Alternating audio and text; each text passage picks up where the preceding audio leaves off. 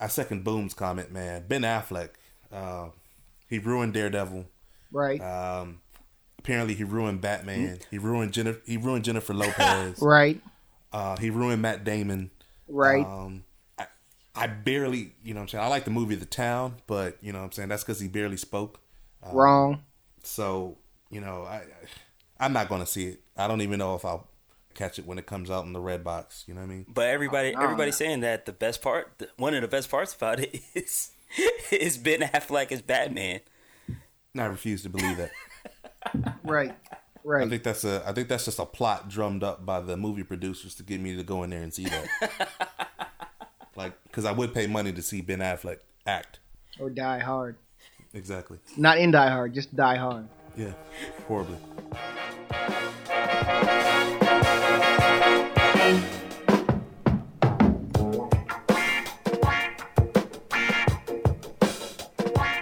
Yo, welcome to DEFCON Jive. This is Cannon, a.k.a. Thugador Roosevelt. It's your boy Kwams, a.k.a. Black A Zeus, spelled phonetically, a.k.a. your favorite father's favorite father.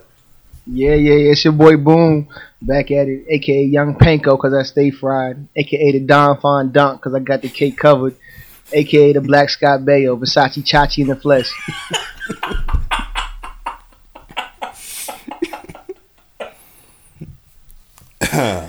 This is going to happen every week. We're just going to keep going. I'm pretty sure that one day, you know what I'm saying, these are just going to grow in length until, you know what I mean, we just have a podcast of all of our AKAs, you know what I mean? Hey, yo, Cannon and I used to have the AKA, you know what I'm saying, battle. We did. Like, literally, every time I saw him, I would try to come up with a joint, and he would have two joints, and it just grew. So, like, this is nothing. The yard, dog. When you hit me with, yo, this is Boom, a.k.a. the Bat, because I can't front. That was it. You won. Yeah. I remember you said Young Cannon, a.k.a. the light switch, because when I flick it's on. You know what I mean? Yeah, man, we're gonna do a whole podcast of just AKAs. We need it. Yeah. They're playing basketball. We love that basketball. They're playing basketball. The NCAA tournament is winding down to a close. We're down to the Final Four now, and everybody's brackets are done. That's it. There are no more brackets. Yeah, it's I was reading something. Syracuse, you know what I'm saying, going to the Final Four, 0.9% of the brackets even had them going that far, you know what I mean? But like, when you combine that with the other two teams that are already in there, Oklahoma and Syracuse, Villanova, Oklahoma. Yeah. Nobody had that combination. Like, that combination, it doesn't exist in the space-time continuum. It doesn't. You know what I'm saying? It doesn't. It's ridiculous. The only team that I have still in it is North Carolina. And who knows at this point? Exactly. Like, Notre Dame, you know what I'm saying? Like, they escaped a heartbreaker against my Wisconsin boys, you know what I'm saying, this past weekend. Frankly, who shouldn't have even have made it that far, but they got past the squeaker, you know what I mean? They might be amped up, like, all right, we got this. And they actually play North Carolina pretty tough too. So who knows, man? It's a flip of the coin. I don't know anymore. I'm not an expert. It's ridiculous. I mean, I had a joint. I was bubbling on the low. I'm not gonna hold you. You know what I'm saying? Before this weekend, I had everybody but Michigan State in my Elite Eight, and I had my Final Four teams except for Michigan State. I did have Kansas winning all, so I'm kind of screwed on that front, you know what I'm saying? But I still got two Final Four teams, and I had Oklahoma, I got UNC. Oh, word. But yeah, I was sitting right, you know what I mean? I was keeping it on the low. I thought I might win some money from the ESPN joint one time, you know what I mean? But it's not going to happen this year, bro. No, it ain't. I had Kansas, Duke, North Carolina, and Virginia in my Final Four. The one I'm doing the best in, I had... Nobody. Nope. Nope. It doesn't even work like that. Like, I'm trying to check and see, you know what I'm saying, what I have in my Final Fours. Nope. The only team I had in the Final Four that still has a chance is UNC. Let me ask you this, joint. You know what I'm saying? If you're a real college basketball fan, which I'm not. Like, I know Kwams, you know what I'm saying, but what did you expect to happen when you were to merge, you know what I'm saying, the ACC and the Big East? You know what I'm saying? You got two power conferences. And now that you look at, you know what I'm saying, the Elite Eight teams or before the Final Four, but 5, 6 of them were ACC teams, you know what I mean? Big Ten slum, you know what I mean? Pac-10 slum. It's like SEC slum. I completely agree, but you know what? You know what I'm saying? This has been going on for a bit when who left was it Miami? Yeah. Did Miami used to be in the Big East? Yeah. And left? Like, well, that was a while ago, but like... Yeah, they left first. But it's been, you know what I'm saying, but that kind of calmed down a little bit. And then what prompted it all, I want to say, is the Big 12 in football. You know what I mean? Like, a few years back in college football, they broke up. And, you know what I'm saying, like, the Big 10 got Nebraska, Texas A&M... And who else? Missouri went to the SEC. You know what I'm saying? So the whole money started changing hand in the college football, but it also had an impact on basketball. And so all of a sudden they're like, okay, wait a minute now, Syracuse, I'm in the Big East, and you telling me, you know, then the Big East splits up. You know what I'm saying? They do their thing. So Syracuse. But that's my point, Kwame. It's like if they made those moves for football, and those are big revenue joints out there, you know what I'm saying, for the teams that you name. Mm-hmm. But if you are a college basketball fan, you know the weight and the name of Big East basketball.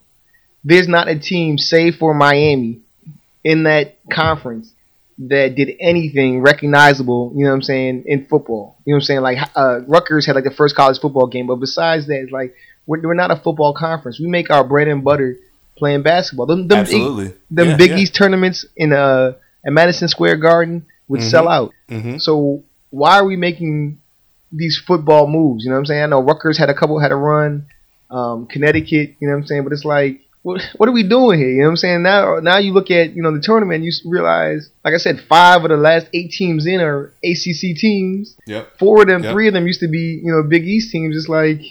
Yeah, it's skewed, man. It's skewed. Yeah, I knew as soon as I saw that Pitt and Syracuse joined the ACC that this conference was. And then who? Louisville. Isn't Louisville in the ACC too? Yeah, did they come to the ACC? I believe they are. And it's like when I saw that happen, like within, you know what I'm saying, the year of each other, I was like, it's absolutely ridiculous. This, you know, basketball. You know what I'm saying? Like Duke won it last year. North Carolina, UNC. I mean, they have a chance to run. Roughshod through it now, although I think, you know what I'm saying, the Oklahoma Buddy Hills might have something to say about that. But I mean, you're right. You're absolutely right. You know what I'm saying? Like when you merge those two conferences, like it's amazing to me that, you know, if you go back since that has happened, that, you know what I'm saying, the ACC hasn't won the championship every single year. Right. Because it was, let me see, I'm trying to think. It was Duke last year. Who won it the year before that? Duke, Connecticut, Louisville, Kentucky, Connecticut, Duke, North Carolina, Kansas, Florida, North Carolina, Connecticut. Okay. It's just crazy, man. Like, the ACC should be wrecking the tournament every year. I mean, they got how many teams in this year? Like 10? 9 to 10 teams in this year? It's crazy. Like that? It's crazy. But, yeah, brackets are donezo. They've been donezo. It's been more of just... Now I've just been rooting for the chaos. Other than Notre Dame, I've just been rooting for the chaos because I can't stand Notre Dame. They also played the Badgers and they beat them. So, in terms of rooting for the home team, because Kwame, you're in North Carolina, and what's that mean? You're in North Carolina, so technically North Carolina is your home team right now. Skirting on that segue. Oh, this is true. Skirting, dude. You're the boots on the ground, man. Tell us what's going on with this LGBT thing. Man, it's crazy. House Bill 2 is what it's called. Introduced, you know what I'm saying, approved and signed into law in like record time. Like, you know what I'm saying, it was passed on a special session so quickly that few officials have actually like really parsed it and tried to, were able to comprehend its impact on their local municipalities and whatnot. Mm-hmm. I mean, it's still an ongoing process right now, but basically the bill has a couple of major talking points, we'll say, right? The first is that it doesn't allow protection from discrimination for individuals of that identify with a different gender than what they were biologically born with. So transgendered, whether you're, born a male, but more identified with a female, or you were born a female and you're more identified with the male persona and identity, you no longer have protection in this state from discrimination from that. So basically, you can get, essentially what they're saying is you can be fired, you can be denied service, all based off of whether or not someone, agrees with your identification. And it's had, it's crazy. It's had a big, so far, it's had a huge impact just support wise on the people that have come out against it.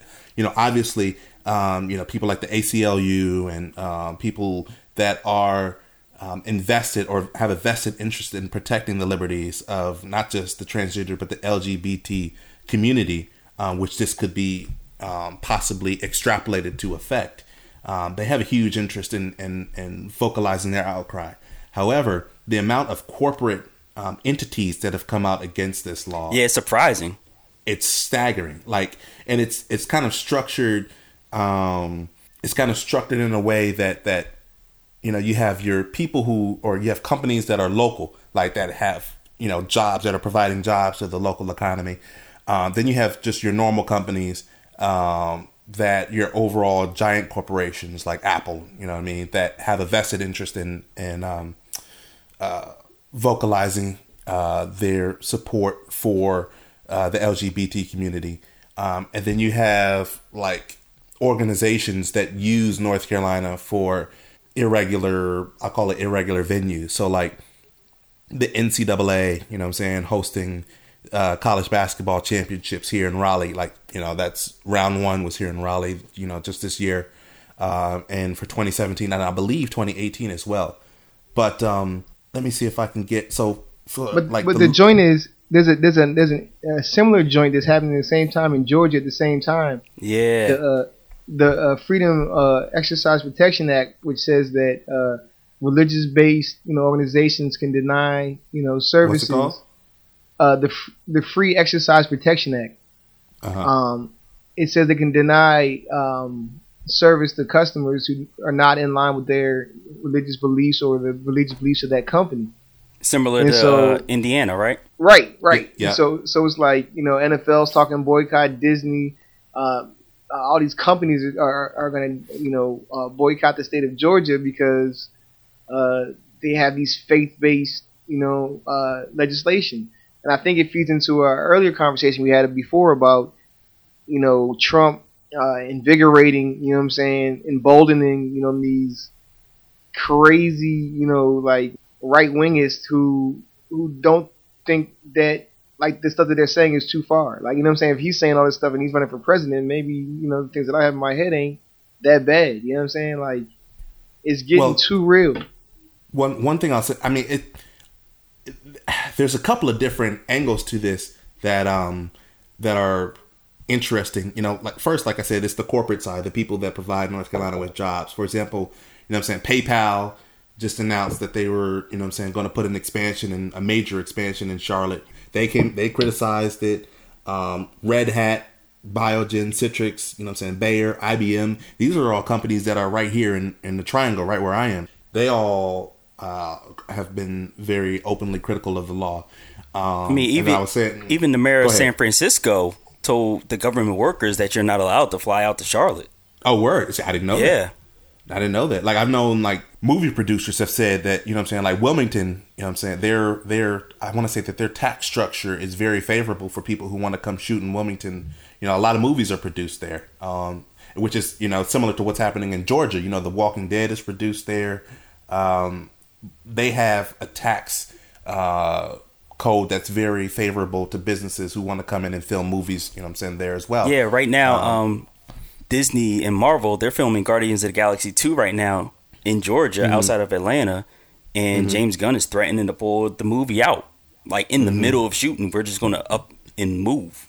Which is crazy. Real. And then boom, you were saying, the NCAA and the NBA both have events next year. Like I was saying, the NCAA, they have their round, I believe it's maybe just round one every year, you know what I'm saying, at the PNC Arena here in Raleigh.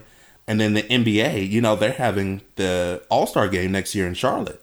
Wow. And they're, you know, now what they're saying is they are commenting, you know, they embrace and value diversity, and they're watching and monitoring closely, you know, which is, you know, corporate speak for saying that, hey, you know, this is, we don't agree with what you're doing. We've got serious money invested in here. We're not sure if we're going to pull out or not, but we're going to express, you know, exactly. We're, no pause on that. They're going to express their appreciation for, you know what I'm saying, diversity, but you don't know exactly how, if they're going to continue to back that up. You know, some people are seriously contemplating, like you said, you know, with the movies in Georgia, pulling out. Others, you know, are waiting to see how the wind blows before they, you know what I'm saying, put their 2 cents in. But what I don't get is, if the conservatives know that all of these businesses are going to react like this, I know their whole thing is the PC culture and whatever. But if they know businesses are going to react like this, then why in North Carolina are they pushing a bill through in 12 hours? Why in Georgia does this even happen? What, like, that's they're hot right now. That's the rhetoric that's really hot right now. So if you know what I'm saying, ride that wave and you push across a controversial bill that, you know what I'm saying, favors, you know what I'm saying, a line of thinking, you that dude, you know what I'm saying? Like, you can just, you know, ride in off that joint one time. And that's what's popping. Like, to be perfectly honest, you know, not a lot of people, a lot of times, I mean, you see this with businesses as well, with some of the decisions they make, whether, you know, just to go on a complete left turn, whether it's, you know, a while back, was it Netflix was going to split off their, you know, DVD, physical DVD, streaming from their physical DVD, right? And people were like, "No, that's ridiculous." And you know, there was such a vocal outcry that they immediately reversed decisions. You know, sometimes, you know, people who make these decisions don't anticipate the level and the volume of the reaction they're going to get. But what I will say is that for Pat McCrory, the governor of North Carolina, it's a voting year. You know what I'm saying? It's an election year, and so. That could be one reason that he signed it in, you know what I'm saying, to try and get that support, even though he came into office as a moderate. And then the other thing is, it's not just the corporate entities that are speaking out. You know, what I'll say is, even if some people may agree with what the spirit of the law, you know, I'm not saying I know who does or who does not, but even if some people agree, what they do not agree with is some of the jargon within the bill, which prevents local municipalities from passing, you know, anti-discrimination bills. Yeah, that was crazy. How can you overwrite that? That's what they want, though. Like, you know what I'm saying? Like, regardless of how much money they're going to, like, make, that's still the belief that they hold. Like, it doesn't matter how much they can make, though. Like, Chick-fil-A still not open on Sundays. You know what I'm saying? Like, that's what he believes, though. Like, that's what it is. And that's what I want to have happen, so... Well, I mean, you got some of the local, you know what I'm saying, some of the cities like Charlotte, who started all of this, who prompted this with their anti-discrimination law that they actually, you know, this is what's being overturned by this House Bill 2, is what Charlotte put into place. You know, the leadership in Charlotte is, you know, very critical of this and contemplating legal action. You've got several other cities and counties, you know, Carborough. I mean, I don't know if you guys know these places, but you know Chapel Hill, Carborough. You know, a lot of these places are openly critical of the law and are contemplating legal action. So it's just, man, it's something that I find extremely, you know, intriguing from a legal perspective, and an election perspective, because you, like I said, it's a voting year. It's an election year for a lot of people here. And this thing, while it could cement and firm up your base voters, I feel like it could also possibly push, you know, independent voters away. And again, not necessarily because of what the law is attempting to curtail, you know, if you put it like that, but the actual law itself and how it overreaches into local municipality government. Like, some people who are like, man, you know, it's just like, if you look at the election, you know what I'm saying, the presidential election, it's, you know, it's kind of like a similar trend where it's like, man, I don't necessarily agree with any of these, the ideologies of any of these candidates, but I don't like what this guy is talking about and the slanderous statements he's making. Insert segue. Ted. Oh, I see you. Ted Cruz. Okay, so the conservatives have this for some, well, not for some reason, their religion really gets in the way of what they do a lot. Which is why it's always funny when the conservatives have sex scandals, right? Got him. So here's the latest with Ted Cruz. Now, I don't agree with the source at all. I don't agree with it. The story is the National Enquirer is breaking this news story that Ted Cruz has had 5 extramarital affairs with 5 different women. Now, take out the fact that Ted Cruz having sex, period, is something that we don't even want to think about. But the fact that he had it with 5, and the fact that it's the Enquirer reporting this thing. I mean, the Enquirer will come up with stories like Brad Pitt left Angelina Jolie for Bat Boy, and they're having demonic twins. Like, that's the type of shit that the National Enquirer will. Although they did break the John Edwards story. Shout out to North Carolina. They did break the John Edwards story, and they broke the Tiger Woods story. So people are giving it a little bit of levity here. But Ted Cruz with 5 women outside of his marriage, I don't believe that.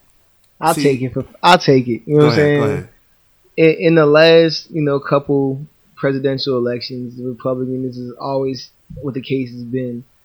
They try to run on a morality on issues that we got to make it right again. This is to the prior point. Our country's going too left and going too liberal, and we're making these laws like we need to get it back. And then these guys have habitually, been in the most torted, sex joints. And to couple that with the fact that it's not never one joint. It's not like, so-and-so had a long-time affair with his mistress, It's like he got 4 kids and made out with 1 midget. Like, it's always something super turnt, So I'm gonna go with the 5, I'm gonna give him the 5. Kobe. You're thinking that he actually did it.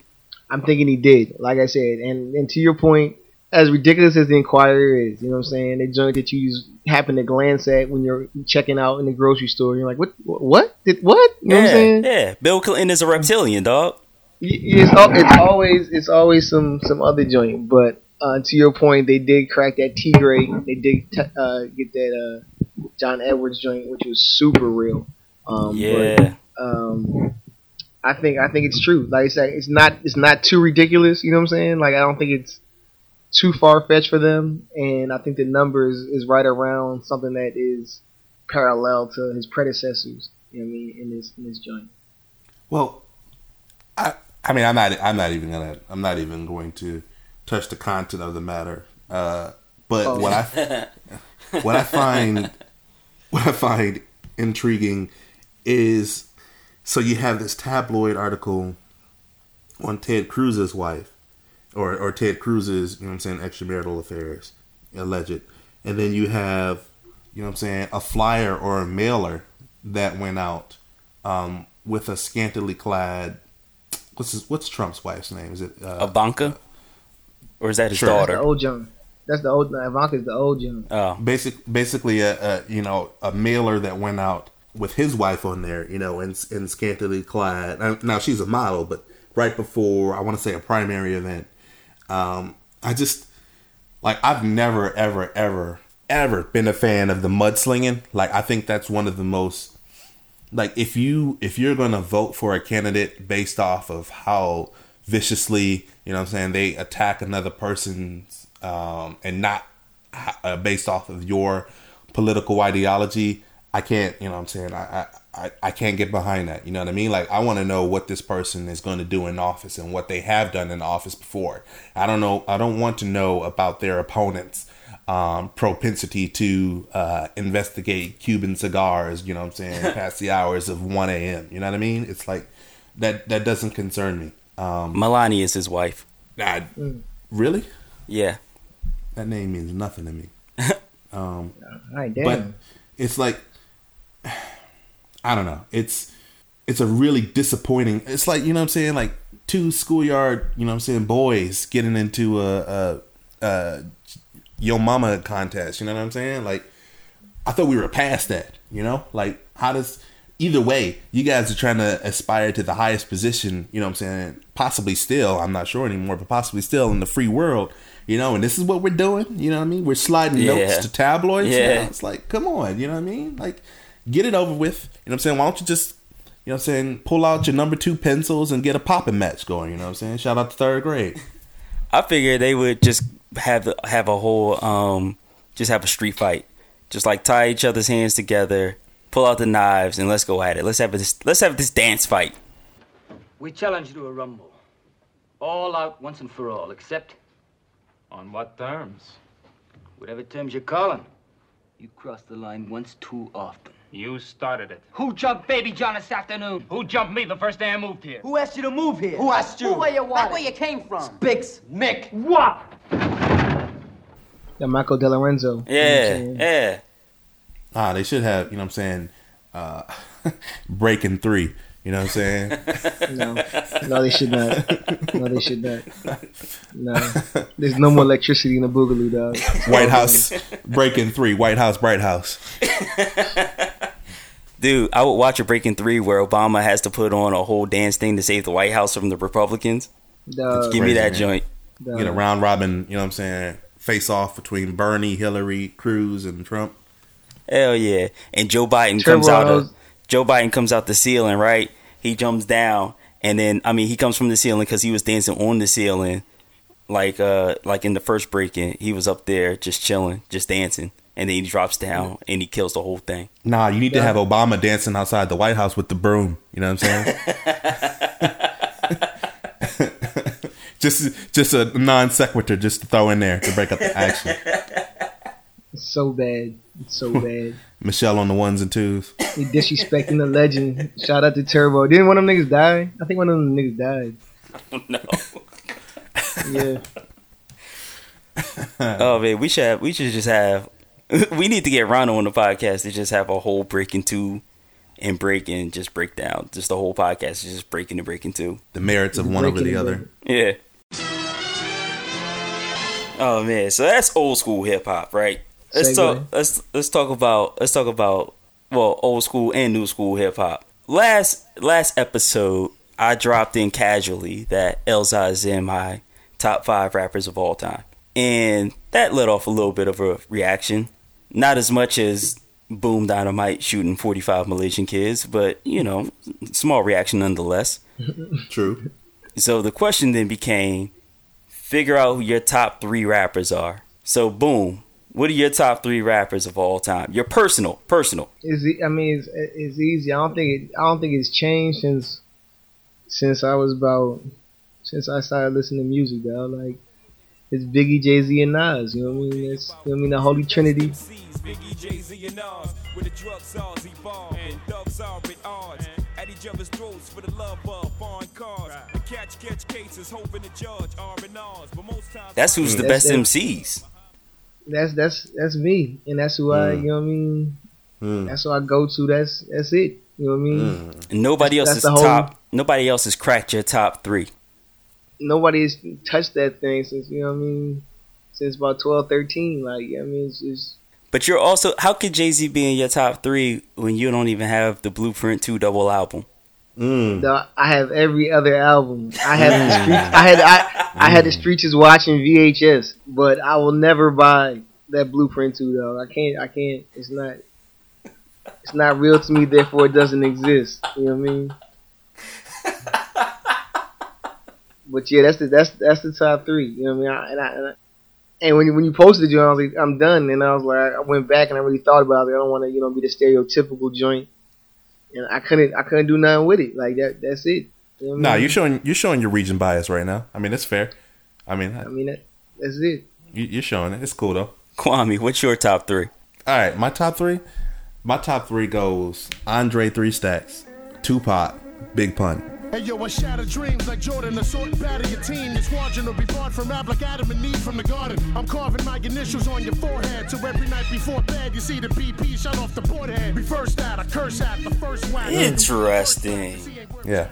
But in the middle, little did they know they riddled to middlemen and didn't do diddly. Exactly.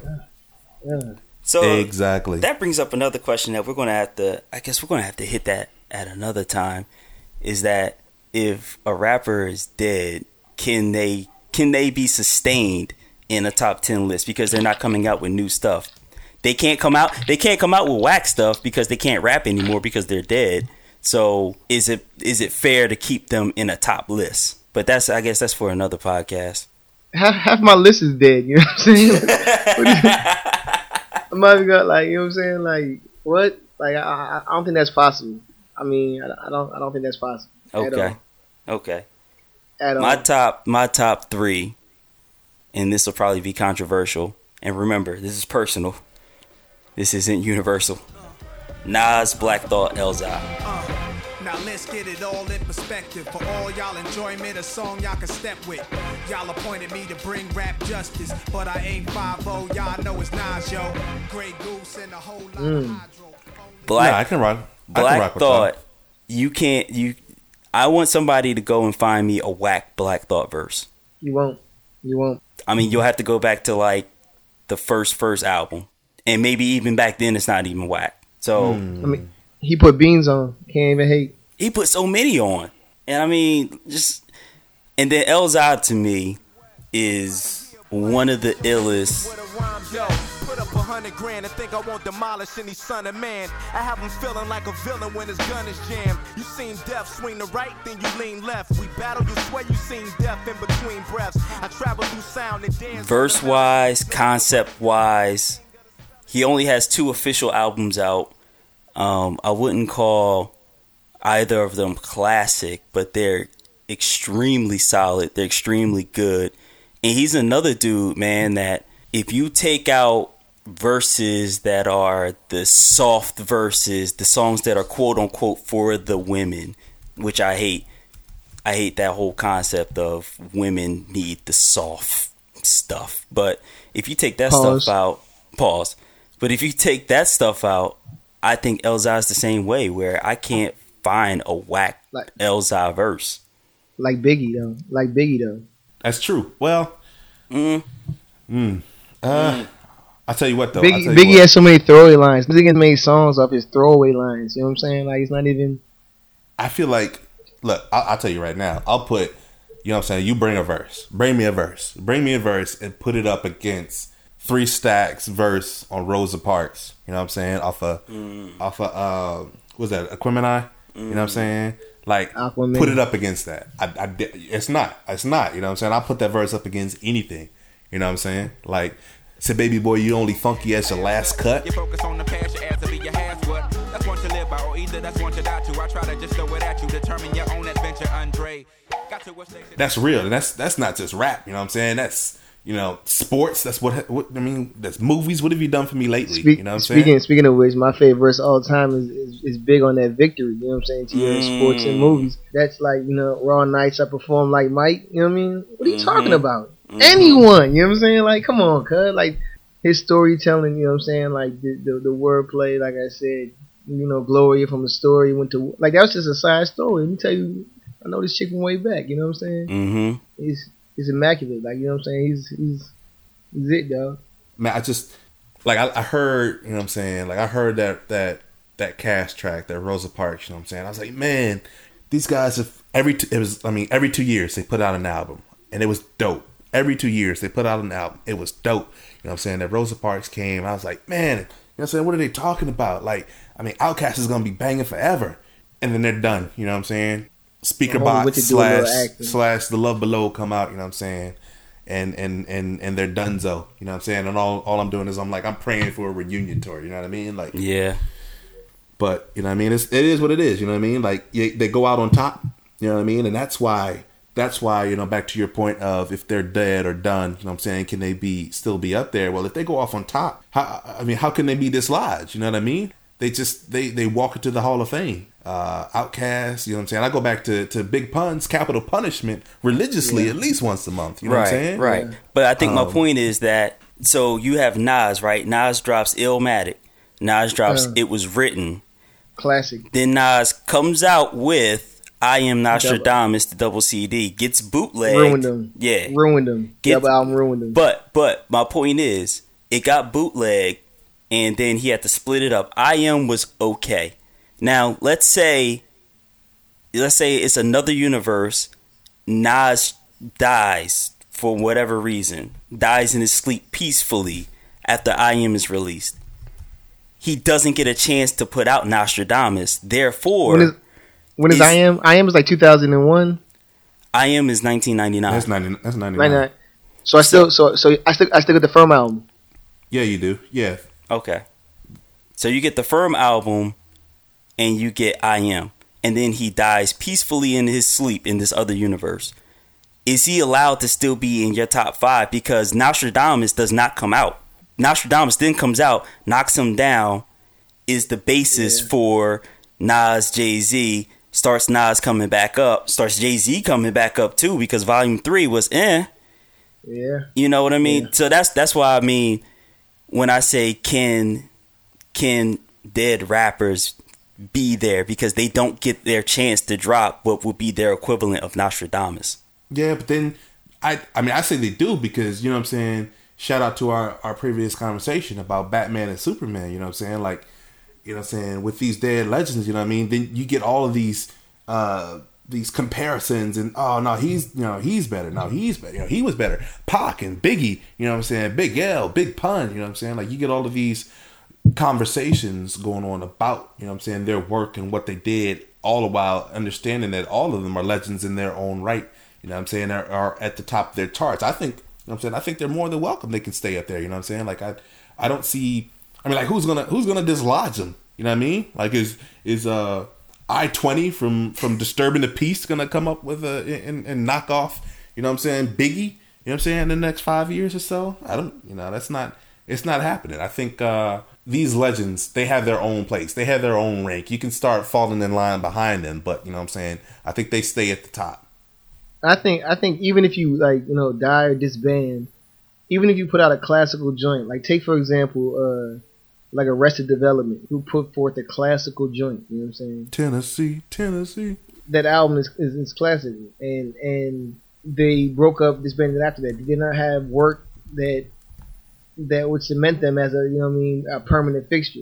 Whether it be another album, whether it be other songs, whether it be features or something else, like you know what I mean. Like you talk about Big, 2 albums, you know what I'm saying, but in those 2 albums, masterful. And I said, if you kill Nas with It Was Written and Illmatic and the Firm album, like he would definitely be the best, one of the, you know what I'm saying, quote, the best rapper alive, greatest rapper of all time. You know what I mean? Shout out to Speech from Arrested Development, born in Milwaukee. Yes, sir.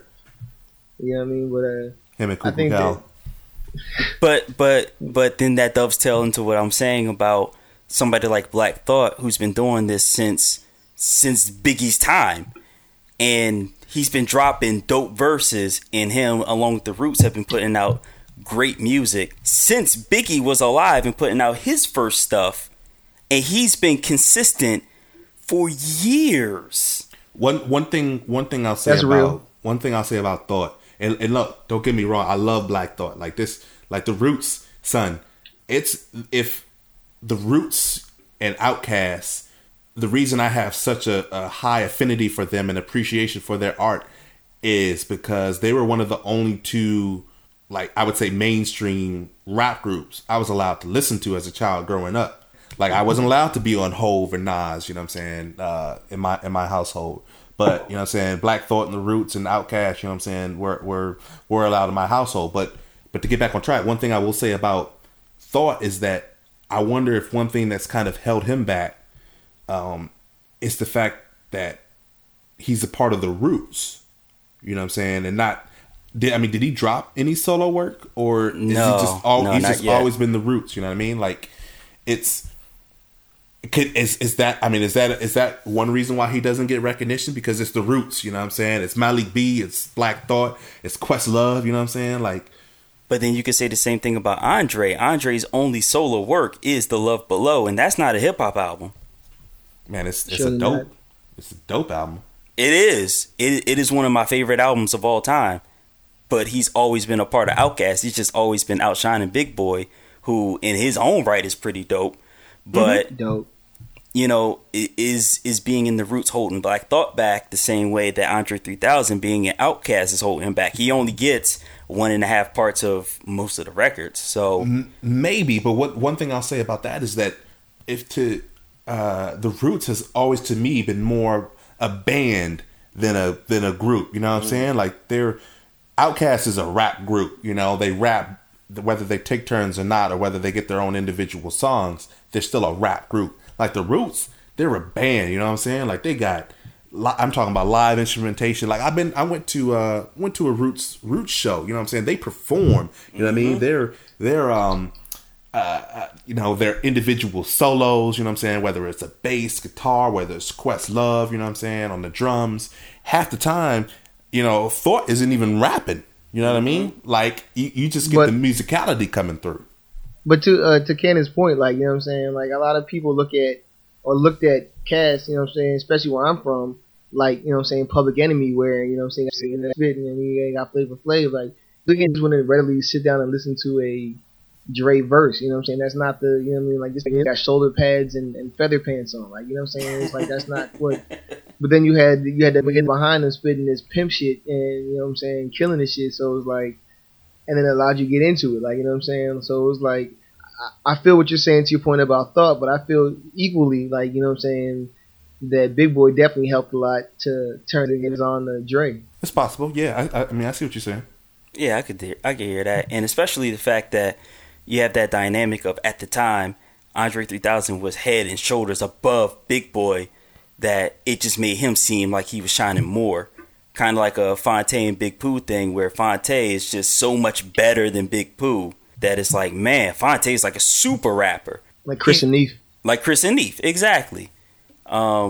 Chris is okay, but Neef is not that good.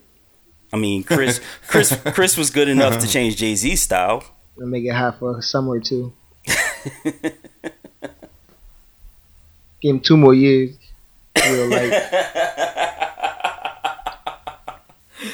Oh yeah, we're definitely gonna have to bring the other folks into this one. We're gonna have to bring Young Scrap and Remy, and hopefully Young Chris can get a microphone so he can get up in this conversation too. Man, all right, before I relinquish this joint, you know what I'm saying? I already know, you know what I'm saying? I think, you know, Big's the greatest rapper all the time. But then to the point about, you know what I'm saying, longevity, like Jay has been, you know what I mean, and is set the standard for what that means in the game. You know what I'm saying? To drop whenever you wanted, to hold you down for 6 summers, you know what I mean?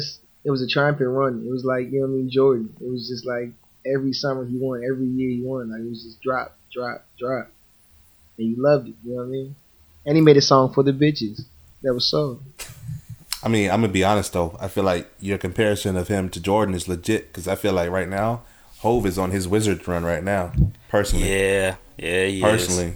Like, the last, you know what I'm saying? Was it the last 2 albums he dropped? Like, I mean, come on. Sound like if it wasn't Hove, you'd be like, skip. You know what I mean? Boom already skipped the blueprint, too, so. Yeah, he's been on it since whatever. Was it 06? Yeah. 06? Yeah, Boom's been off of Jay for a while. I don't even know why he's still dependent. I'm telling you another. One of my top 3 J albums is that American Gangster, dog. I'm from the 80s, home of the Heron, era of the hustlers. The world is my custody. New Rich Porter, the way I flip quarters, frontin' on these other rap artists. What me? Mom was a big wear, Papa ran numbers, so it's plain to see with my whole. See, where I wasn't checking for it like that though. American Gangster was good. American Gangster was good. Man, it's the movie. It's the soundtrack for real, and he's. You know what I mean? And he's spitting. It's crazy. American Gangster, that's 07. Then you get the Blueprint 3. Yeah, terrible. Then you get Magna Carta, Holy Grail. Meh. Yeah. In between that, you got Watch the Throne, which I thought was okay. Yeah. Like, it has some tracks on there. But Kingdom... I don't even remember Kingdom Come. Oh, you remember Kingdom Come. You remember it for not remembering it. You ready? What was Kingdom Come? Oh, show me what you... Oh, yeah. That's... 30's the new 20. I'm good. Dang. Hov, what happened? Hold on. Wait. I was on... I'm looking at this discography right now. You got Reasonable Doubt, Volume 1, Volume 2, Volume 3. Then you get the Dynasty, Blueprint, Blueprint 2, Blackout, right? Like, that's 4 albums. I mean, that's 8 albums of dopeness right there. You know what I'm saying? That's been right there. That's a great run. Then you get Kingdom. I mean, like, you get 3 years in between Black Album and Kingdom Come. He should have just stayed retired, man. Doing the towel right there. You know what I mean? But all right, so you get Kingdom Come. Hold on, I'm gonna put in. But you also got the Diplomat joint. You know what I'm saying? You also got the other ventures that's coming out. You know what I mean? You get that. No, you don't. Yeah, I mean, you do. Like, you got that. You got Siegel. Why you know what I'm saying? You got the reason. Why you diluting his legacy? You got filled up your freeway. You know what I'm saying? We still hustle till the sun come up. Crack a 40 when the sun go down. It's a cold winter. Y'all niggas better bundle up, and I better be a hotter summer rapper onion just to rock it down. Who? Filled up your freeway. Don't do that, Kwame. Don't do that. Oh, word? You want to get in this conversation right now? You know what? If we're going to do that, I'm going to cut it out to be a separate podcast because we're going to be here for a while. Son, you don't want me to get started on Freeway, man. Oh, I think Freeway be snapping. What you know, Jason? The reason why I'm leading the pack. No, we're not going to do this. Marathon start off fast, then you're wheezing in the back. I got enough leeway to put out the reason why the Mac Philadelphia Freeway, and I'm back. We're not going to do this right now, Kwame. We're going to take this onto another podcast. All right, we're gonna park this one right here. Yeah, because Only that Jake One joint. Are you serious? I'm serious, man. Only thing snapping is his vocal cords. You know what I'm saying? Like, did you hit a Jake One joint? No. Okay, let's do this another time then. All right, park that with the Game of Thrones conversation. Yeah, Jake One. Anyway, to go back to Hov, I was just saying, like, you get the first 4 albums dope, next 4 albums dope, and then the 4 albums after that: Kingdom Come, American Gangster, Blueprint 3. You know what I'm saying? Magna Carta, Holy Grail. I don't know. You know what I mean? Like, 2/3 of his albums were dope. The other third, like, I think he was just coasting on his name right there. But he's got other joints out though. Like I'm saying, he's got other artists out that came out and had good joints. So you saying he transitioned more into a facilitator then? You know what I'm saying? Like, definitely. He went from being Jordan to Stockton. You know what I mean? He definitely did that. You know, Come Home With Me. You know what I'm saying? That, you know what I mean? The Reason. You know what I mean? The Truth. All them joints, like, you know what I mean? I don't know. I think he did a better job picking his running mates. I know that. You're not going to badmouth Siegel. That's what you're not going to do. You're definitely not going to badmouth Siegel. No. Siegel's, you know what I'm saying? Siegel's dope. Don't get me wrong on that. Siegel's dope. But, like, Bleak, son. Like, Bleak need to go back and finish 3rd grade, son. Bleak's the new improved Jay-Z. Is he? Is that what it is? He's somewhere off of my will somewhere. You know what I'm saying? Go down, sit down, some chill somewhere. That's what it is. Oh, man. All right. He's throwing TVs off bridges. Emil? Like, what are we doing here? All right. That was a mistake. Right. Emil was his greatest mistake. Emil was his Kwame Brown. You know what I'm saying? Like, that was the... that was his lone bad move. Like, he was like, you know what I mean? He was batting 1,000. He had Ziggins out. He had, you know what I mean, joints. Dynasty almost popping. He needed a chick and he couldn't find one. You know what I mean? Yeah. That's a shame. Ladies and gentlemen, as we proceed to give you what you need. Speaking of not bad ideas, Kwame, hit us with the Black Business of the Week. Oh, sure. Actually, no, man. Why don't you hit us off? Because you're the one who brought it to my attention. You're talking about the books for the. I mean, I'll tell you while it's dope for me, but you go ahead and hit them off with the premise of the actual what they're doing for us. Yeah, it's the 1,000 Black Girl Books Resource Guide, a resource guide created from the 1,000 Black Girl Books campaign led by Marley Diaz.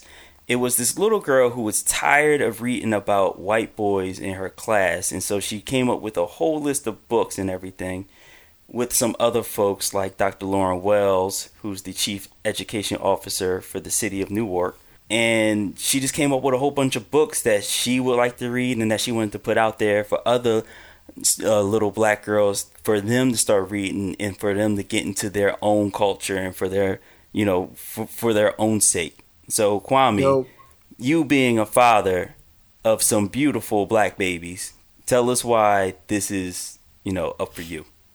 Well, I mean, actually, I could have Boom speak to this as well, but everything, you know what I'm saying, in our society begins and ends with your ability to read and comprehend what you're reading, you know what I'm saying? But beyond that, you also have to have something that you can identify with, you know what I mean? Like, don't get me wrong, growing up, you know what I'm saying, reading the Hardy Boys was fun and all, but you know what I'm saying, the Hardy Boys didn't look like me.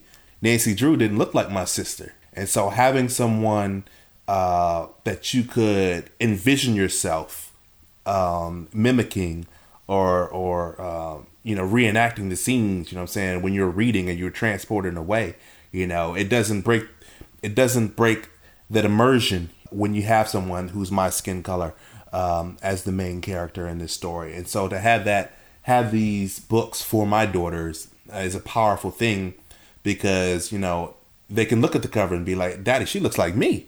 I'm like, oh, what's the story about? Let's read it. And so what this foundation is doing is awesome.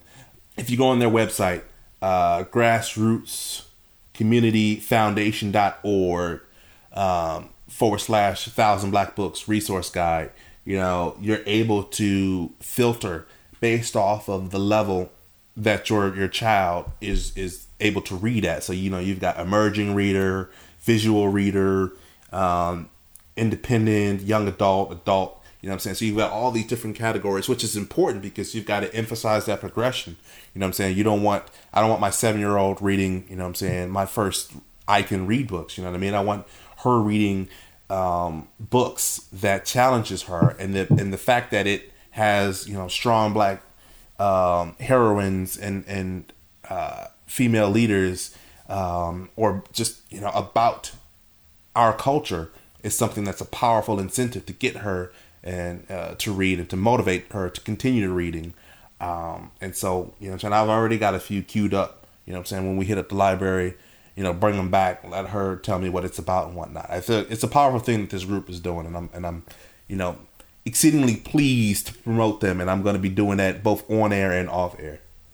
Yeah, boom. Shout out to the black heroines, you know what I mean? Shout out to the black heroines. Yeah, boom. As a teacher, how important do you feel it is for that representation? I mean, you were Teacher of the Year. I respect, and I'm glad we bring it back full circle. You know what I mean, I definitely was. And then I like to say, it's like, to Kwame's point, it's like, you know what I mean, if you're flicking through television channels and you know what I'm saying, you just keep scrolling, you see something that, you know, looks like you reflects a situation in your life, you're more likely to stop on it and investigate further. So like these shout out to Dr. Stuffins. Exactly. These texts are just, you know what I mean, a gateway to get kids into reading and having more actualization that, you know, their life actually means something and somebody else had a similar circumstance, or like it's normal, or, you know what I mean, they belong to something. So it definitely impacts reading and kids wanting to read, as opposed to reading things that, you know, have no, you know, relation to them, like, you know, it's not like Nancy Drew had a fat ass, or you know what I mean. It's just I don't think so, but I could be wrong. I mean, was there ever a picture of her? Not from the back. I don't know. Yeah, who knows? But I mean, like, just to say, like, you know, when you're reading a story and the little girl who's the hero of the story hates getting her hair done because she doesn't like, you know what I'm saying, getting her hair detangled. Son, that's relatable right there. You know what I mean? Like, that's relatable right there. You know, the parents are frustrated trying to do the hair. Come on, son.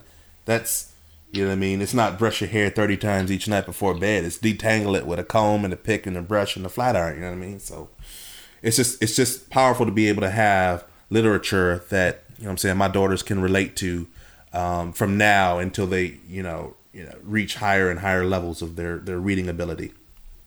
Yeah, and the website is actually really dope. It's really nicely put together. I'm going to make sure to put a link to it in the description on the SoundCloud page so that people can click on it. I mean, I know we're kind of associated now with Boom killing 45 Malaysian children, but We're trying to erase that. We're trying to get up off that. That's the connotation real, we don't need. Uneducated children end up in sweatshops. You know what I'm saying? They gotta eat somehow. So save your kids. Save your kids from creating hammer pants. And get them a book. You know what I mean? Keep them off the pole and keep them out the hole.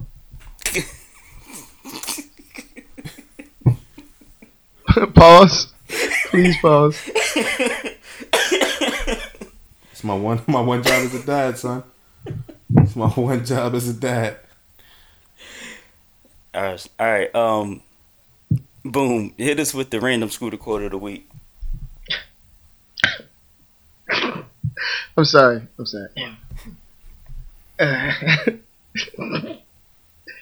Hey, dog. I can only watch lesbian porn. I can't have another nigga meet in my fantasies.